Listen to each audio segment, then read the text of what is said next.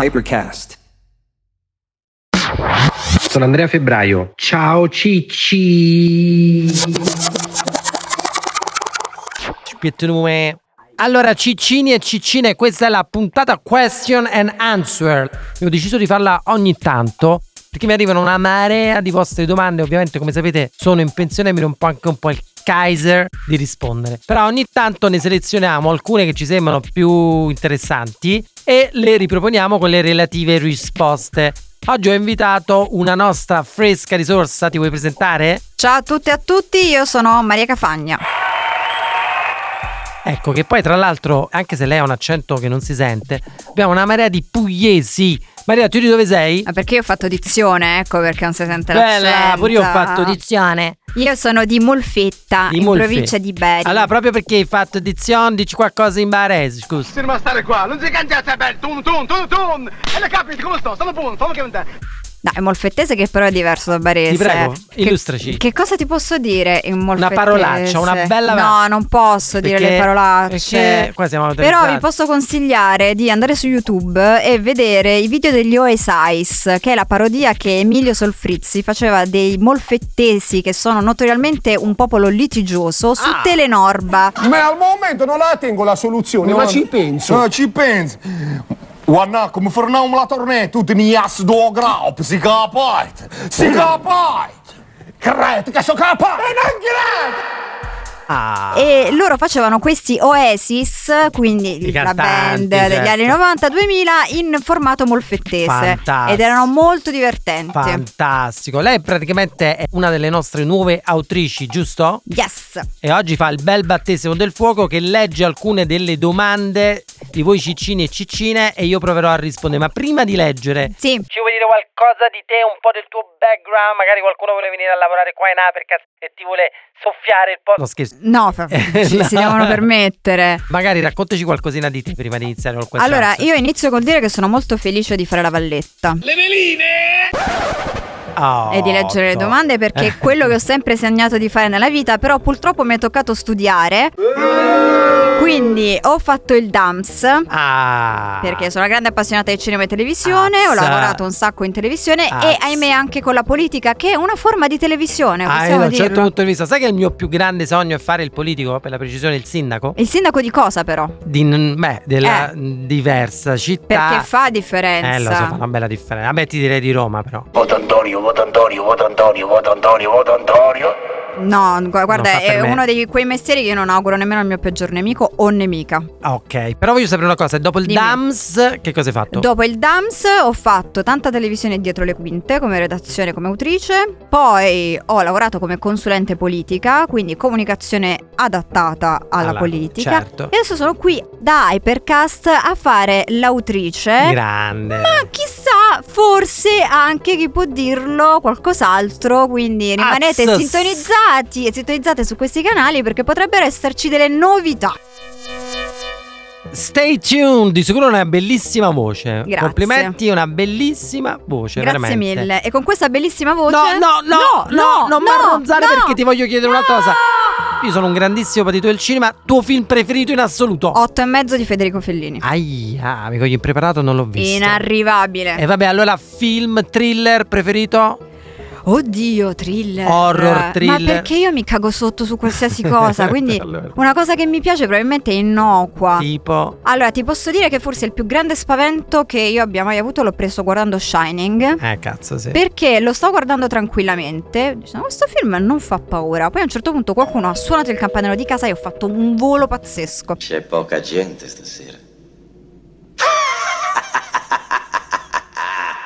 Ti dico una cosa che molti non sanno. Stephen King ha schifato a morte la versione di Stanley Kubrick. Davvero? Sì, a morte. È una questione di prima donnismo oppure no, artistica? proprio no, artistica, perché praticamente Stephen King dice che nella versione di Stanley Kubrick che è bellissima, Sì. in realtà si è perso l'elemento più importante, cioè che il tipo è impazzito praticamente da subito in quella di Stephen King e invece, cioè scusami, in quella di, Di Kubrick. di Kubrick. Invece in quella di Stephen King impazzisce poco a poco. A causa di questo Mm. hanno litigato a morte e voleva levare, credo l'abbia levati, i suoi credit dalla storia. Ma E poi c'è anche una retrologia su quel film, perché c'è una leggenda metropolitana che dice sai, assurda tra Mhm. l'altro, che gli americani non sono mai sbarcati sulla Luna, o comunque non quando ci sono stati, Sì. e che in realtà tutte quelle riprese video sono state fatte a Stanley Kubrick, toccato, ha toccato il suolo lunare.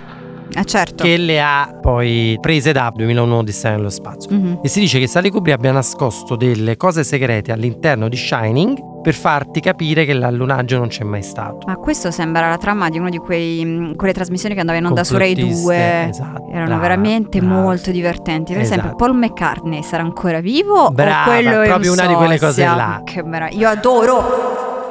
Stiamo divagando, ma tanto i nostri ciccini che gli frega, quello gli va bene tutto. Quindi adesso pure i Quindi nostri andranno gusti bene musicali. anche queste domande. Tanto questo è un podcast che parla un po' di tutto. Spara a ste domande, Ciccia, inizia dalla Ecco, prima. Con la mia dizione perfetta. Esatto. Allora, cosa significa a livello pratico aprire e vendere una holding in Lussemburgo? Allora, questa domanda forse me l'hai fatta perché Tisbert, che non lo sai, Maria è una società che abbiamo venduto per tanti soldi. Ma la verità non serve a un cazzo. Mm. Cioè, nel senso che il 99% delle startup hanno sede nel Delaware, negli Stati Uniti. ok. Perché la legislazione è più favorevole nel caso di contenziosi, perché quando tu litighi, poi litighi sempre lì dove in la... Delaware. Esatto, e il Delaware è un pochino più buono. Molte società vengono fatte in Delaware. Sinceramente io eviterei di fare Di litigare in Lussem- Lussemburgo. Sì, ma anche di fare startup in Lussemburgo perché insomma sì, c'è questa pratica per evitare le tasse, eccetera, eccetera, ma non del tipo di società che voglio fare io o che facciamo noi. Tra l'altro la legislazione italiana, secondo me, al di là di quello che dicono le persone per fare startup, in realtà io la trovo buona sia dal punto di vista fiscale che, che per altri motivi. Eh, sono sempre interessanti questi podcast di pubblica utilità. Esatto. Quindi, a proposito di podcast di pubblica utilità, quali sono i 5 podcast da seguire assolutamente? Allora, Ciccine e Ciccine, ahimè, io li seguo tutti in inglese, quindi mo, Cazzo. se voi non sapete l'inglese, so cazzi dei vostri così. Però io adesso cerco di farmene venire in mente anche qualcuno in italiano. Di sicuro in inglese must per me, anche se lui è molto controverso, Joe Rogan, non a caso, podcast più ascoltato al mondo. The Joe Rogan Experience. Perché? Perché comunque ti apre davvero la mente. Puoi anche non essere d'accordo con tutto quello che dici, ma gli ospiti che vengono e soprattutto le domande che lui pone e questa conoscenza enciclopedica a 360 gradi che lui ha, penso ogni puntata dura 2-3 ore e io l'ascolto di filato senza problemi. Mhm. Lo considera chiunque Joe Rogan Experience. Poi ovviamente lui come me è un po' fissato sulla parte allucinogeni, eccetera, eccetera. Mhm. Altro molto molto forte, che è poi il suo competitor, Tim Ferriss. Tim Ferriss, circa 1979 AD, age 2. Diciamo Tim Ferriss che è meno esposto politicamente, Mhm. però anche lui ha degli ospiti molto molto interessanti. Diciamo che rispetto a Joe Rogan, forse Tim Ferriss è più sbilanciato delle cose che parla sul mondo cripto, startup e via dicendo. Ok. Anche lui è affezionato al mondo allucinogeni, eccetera, eccetera. Tutti e due sono a Austin e si sono trasferiti eh, ad Austin dalla, dalla Dalla California, immagino. dalla Silicon Valley, Ecco. eccetera, eccetera. La cosa buffissima di Joe Rogan, che è un personaggio incredibile, super eclettico, a differenza un po' di Tim Ferriss che ha sempre fatto la stessa cosa, perché Joe Rogan eh, nasce come commentatore di UFC, poi è diventato comico e adesso è il podcaster più ascoltato al mondo. Pensate che l'ha venduto il suo podcast per 200 milioni di dollari. E chissà se anche lui avrà aperto una società ah, nel Delaware per Ma questo sicuro, motivo. al 100%. Pensaci un attimo sui podcast italiani, ovviamente. Allora, podcast italiani mi viene da dire il professor Barberio, perché io sono un grande appassionato di storia. certo. E lui mi piace moltissimo. Ce ne sono altri effettivamente belli, tralascio quelli nostri. Però se gli volete dare una possibilità. Esatto, sicuramente italiano One More Time mi piace, di Casadei con le interviste, bello, bello. Però ti ripeto, io ritornerei su quelli americani Ok. e me- direi Master of None. Scusatemi, sì, Master of None magari, quella è una bella serie. No, Master of Scale di Reid Hoffman, il founder di LinkedIn. Reid Hoffman is one of the most prolific tech entrepreneurs of our time. Che ti insegna, ti fai delle interviste tutte concentrate, ovviamente questo è dedicato più a imprenditori, sul come fare a far crescere società, a farle diventare gigantesche e via dicendo, oppure è sempre buffo questo, di Dan Shepard, anche questo venduto per circa 70-100 milioni di dollari, Armchair Expert. So let's say hello to Dak Shepard, everybody. Lui è un ex attore fallito, diciamo, che poi si è riciclato facendo un podcast seguitissimo dove intervista tutti i personaggi del cinema, della TV. Mhm. In realtà, ascoltando queste persone, scopri anche loro che interessi eclettici hanno. Tantissimi, per esempio, attori o attrici sono in realtà dei grandissimi imprenditori, quindi Vero, ascoltando le loro vero. storie puoi veramente imparare tantissimo. Anche perché è un mestiere che si può fare in molti casi solo in una parte molto circoscritta della vita e, E poi quindi, o sai certo, investire o, se- ti so ritrovi. cazzi, infatti fanno i Esatto. produttori, eccetera, eccetera. Vai. Ma a proposito di investimenti, ci chiedono meglio autofinanziarsi e crescere più lentamente o fare entrare VC scritto con la V, VC, VC. investor e velocizzar? Allora, ovviamente dipende, dipende tu da che cosa vuoi fare. Cioè, se tu vuoi fare quello che si chiama un lifestyle business, cioè un'azienda che fa i suoi fatturati, i suoi utili, ti paghi lo stipendio, ma non devi avere una crescita esplosiva, Mhm. è sicuramente meglio autofinanziarsi. Se invece tu devi fare una società che deve avere una crescita gigantesca, una vera startup, Certo. in pochissimo tempo ti devi far finanziare. Però bisogna fare attenzione qua. Bisogna ascoltare con attenzione le puntate di Ciao Cicci sul Venture Capital perché lì ti spiego quali sono i rischi di far entrare degli investitori esterni. Quindi assolutamente ascoltate quelle puntate per capire. Vedi che ce l'avevamo il podcast in italiano da Hai visto? consigliare. Allora, la cosa più importante che deve avere un'azienda così secca, nuda e cruda. Secondo me alla partenza sicuramente la cazzimma dei founder, Mhm. cioè la grinta, la voglia di non abbattersi dei founder. Ci ripigliamo tutto quello che è un nostro. e dopo una fortissima cultura o brand identity aziendale, cioè, Mhm. cioè alla fine tu, qualsiasi azienda tu faccia, vendi sempre un piccolo sogno. Certo. Quindi se quel sogno non traspare, mm, quella società non va da nessuna parte. Pensate a Tesla, Ferrari, Bulgari, Ferragamo, Valentino, ma qualsiasi, qualsiasi fossero anche i formaggini, comunque hanno una loro identità, una loro cultura e quella devi cercare di non perderla perché altrimenti non stai creando valore. Sai che mentre parlavi pensavo proprio a Valentino, con Eh. tutto quello storytelling appunto del sarto nato dal basso, che Esatto. vedeva questi sogni. Stati Uniti che qua facciamo pure il suo podcast. E speriamo ci diano dei sample. allora, miglior modo per creare il giusto mindset imprenditoriale. Allora, secondo me ti devi veramente fare un'esperienza allucinogena, non sto scherzando. Cioè, nel senso che secondo me un imprenditore è una persona che non ha una vita facile, a Certo. differenza di quello che uno possa pensare. Cioè, l'imprenditore guadagna tanti soldi, uno pensa sempre a Elon Musk, Bill Gates quando sono partiti, Jeff Bezos, eccetera. A parte che eh, la maggior parte delle società falliscono, Mm. ma poi sai, finché ti arriva lo stipendio a fine mese e tu stai tranquillo e fai il tuo lavoretto e sei tranquillo, non hai quel livello di rischio, ovviamente non hai quel livello di opportunità. Fare l'imprenditore vuol dire, soprattutto nelle società che facciamo noi, lanciarsi dal dirupo senza paracadute, senza aereo, senza ali, senza niente, precipiti e mentre stai precipitando in corsa devi costruire le ali per poi riuscire a spiccare il volo prima di sfracellare. Mhm. Allora, se tu non hai un'incredibile curiosità, se il tuo cervello non è aperto a recepire stimoli a 360 gradi, del resto a proposito dell'LSD, Steve Jobs quando faceva i colloqui era solito dire When was the last time you dropped acid? Qual è stata l'ultima volta che ti sei fatto di acio? Nel senso che devi avere veramente una mente che deve essere una spugna, il tuo mindset deve essere di incredibile curiosità per poter guardare il mondo con occhi diversi e non con gli occhi della persona normale che è accanto a te, perché altrimenti le opportunità che un imprenditore sfrutta non le riesci a cogliere. E in questo ci sono una serie di cose e di esperienze che ti possono essere sicuramente d'aiuto. Sai, a proposito del mio film preferito che Federico Fellini assumeva LSD? Ovvio, Eh, se guardi, tuoi- se guardi i suoi film, cioè Allora, eh, un'altra domanda, strumenti attraverso cui investire, le migliori piattaforme per possibilità e a costi bassi. Allora, esistono diverse piattaforme dipende per investire in questa domanda che intendevi. Già che tu mi parli di investire, fai una cosa giusta. Secondo me devi investire in tutto, azioni, cripto, eccetera, eccetera. Ovviamente per le cripto, le piattaforme classiche sono Coinbase e Binance. Ascoltate la puntata sulle cripto, soprattutto quella in cui dico not your keys, not your coins, per capire quali sono i rischi di usare solo degli exchange. E questa è la prima cosa. Seconda cosa, per le azioni ci sono piattaforme come Robinhood che ti permettono di avere appunto acquistare azioni con dei costi di transazione bassissimi. Però io ti dico pure, il costo di transazione quando acquisti azioni te ne devi sbattere altamente il cazzo perché tu non devi fare trading e quindi comprare e vendere, che là ovviamente se i costi di transazione sono alte viene inculato, ma tu devi comprare e fare la Warren Buffett tenere per 10 anni. E a quel punto pure che hai pagato 100 euro quando hai acquistato 20.000 euro di azioni che ti frega vanno bene tutte, Fineco e Toro eccetera stanno nascendo tutta una serie di piattaforme, sono nate interessanti come Mintos, Bondora, CrowdState, Housers, per fare invece investimenti immobiliari o prestiti peer-to-peer. Queste sono piattaforme quasi tutte basate in Estonia che potete utilizzare da casa vostra e che permettono di avere rendimenti interessanti se volete generare una rendita passiva. Io fossi in voi ci butterei un occhio. Io le uso comunque. Adesso arriva una domandona, te lo Dai, dico. eh. Come scegliere i soci giusti per fondare un'azienda?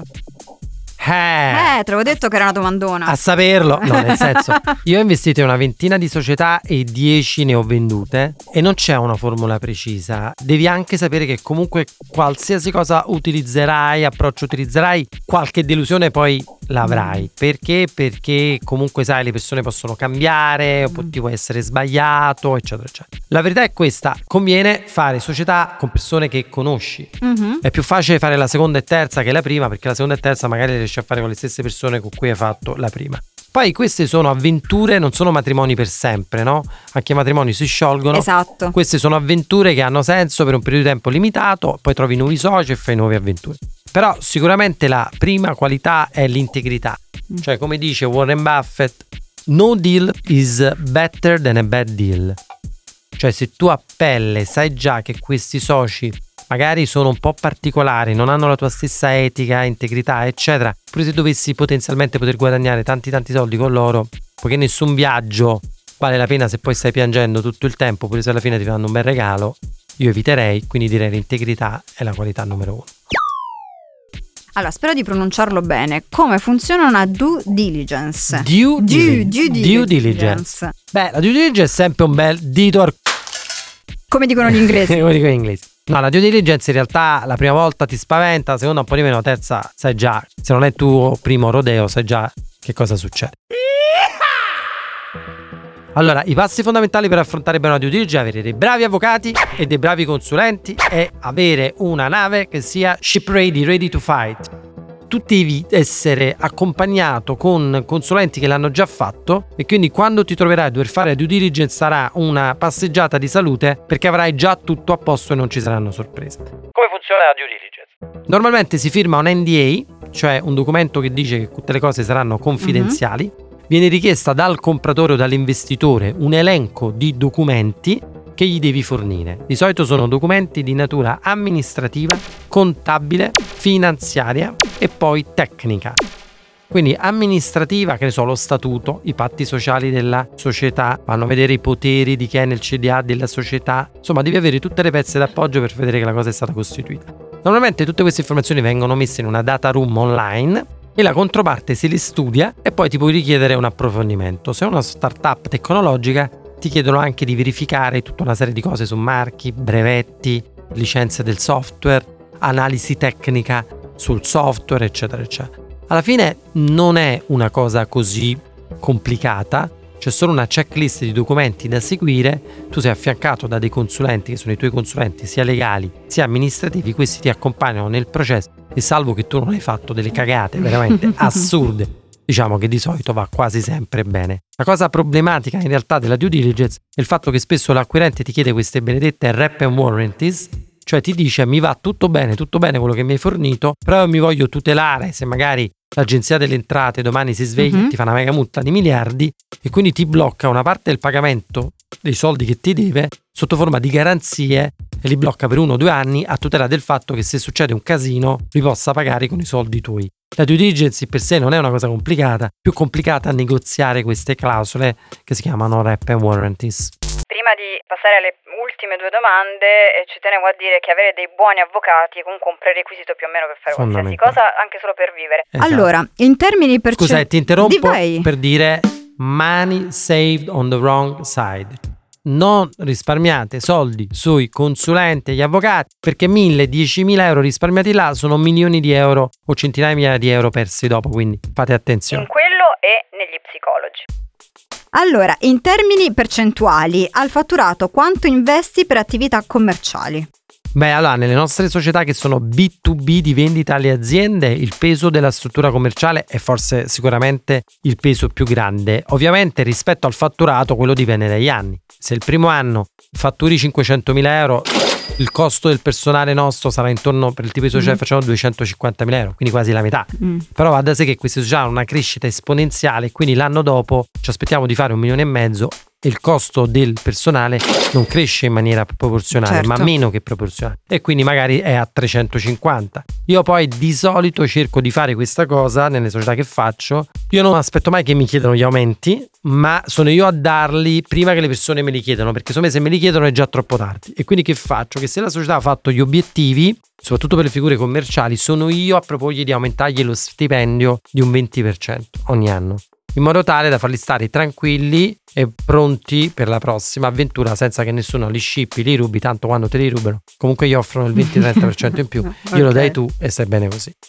Ultima domanda e a questo punto diciamo che probabilmente faremo un altro giro di Q&A più in là. Certo. Quanto stipendio avevi nei primi anni di startup e il tuo compenso da amministratore? Esatto, molto semplice. Nei primi anni di startup io seguo una formula che mi è stata insegnata dal mio vecchio socio che si chiama Dico Masi e che è un grande e che saluto se mi sente. Dipende ovviamente dalle società, ma diciamo nelle startup ti devi pagare come founder un po' meno del eh, tuo valore di mercato. Quindi stiamo parlando però di tanti tanti anni fa. Mi eh, facevo pagare una cosa come tra i 50 e i 70 mila euro come amministratore, quindi non come dipendente, perché all'epoca la tassazione era più favorevole se te li facevi dare come amministratore. Adesso questa grossa differenza non c'è.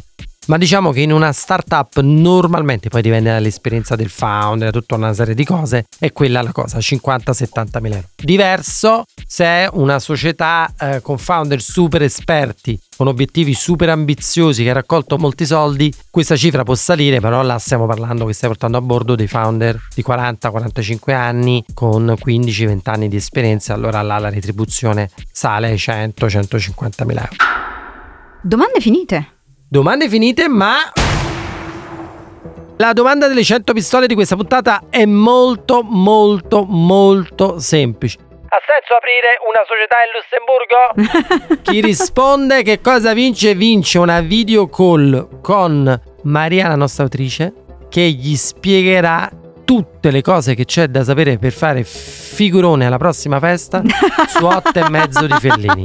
Dai! eh! Dai, eh. No, devi dire ciao Cicci. Aspetta, ciao Cicci! Ah, una cosa in molfettese Dai, eh. molto interessante. Sì. In molfettese cuscini, anzi cuscino, si dice Che shine? Che shine! Oh madonna, che sembra shine. tedesco. Aspetta, perché il plurale di cuscino, cioè cuscini, è Che scherner? No, vabbè, ma questa è una lingua, cioè questa È una è lingua Questa è bellissima. l'etrusco, che cazzo è? Vabbè. Ciao Ciccini. Ciao. Grazie mille Maria. Grazie a te. Ciao Cicci.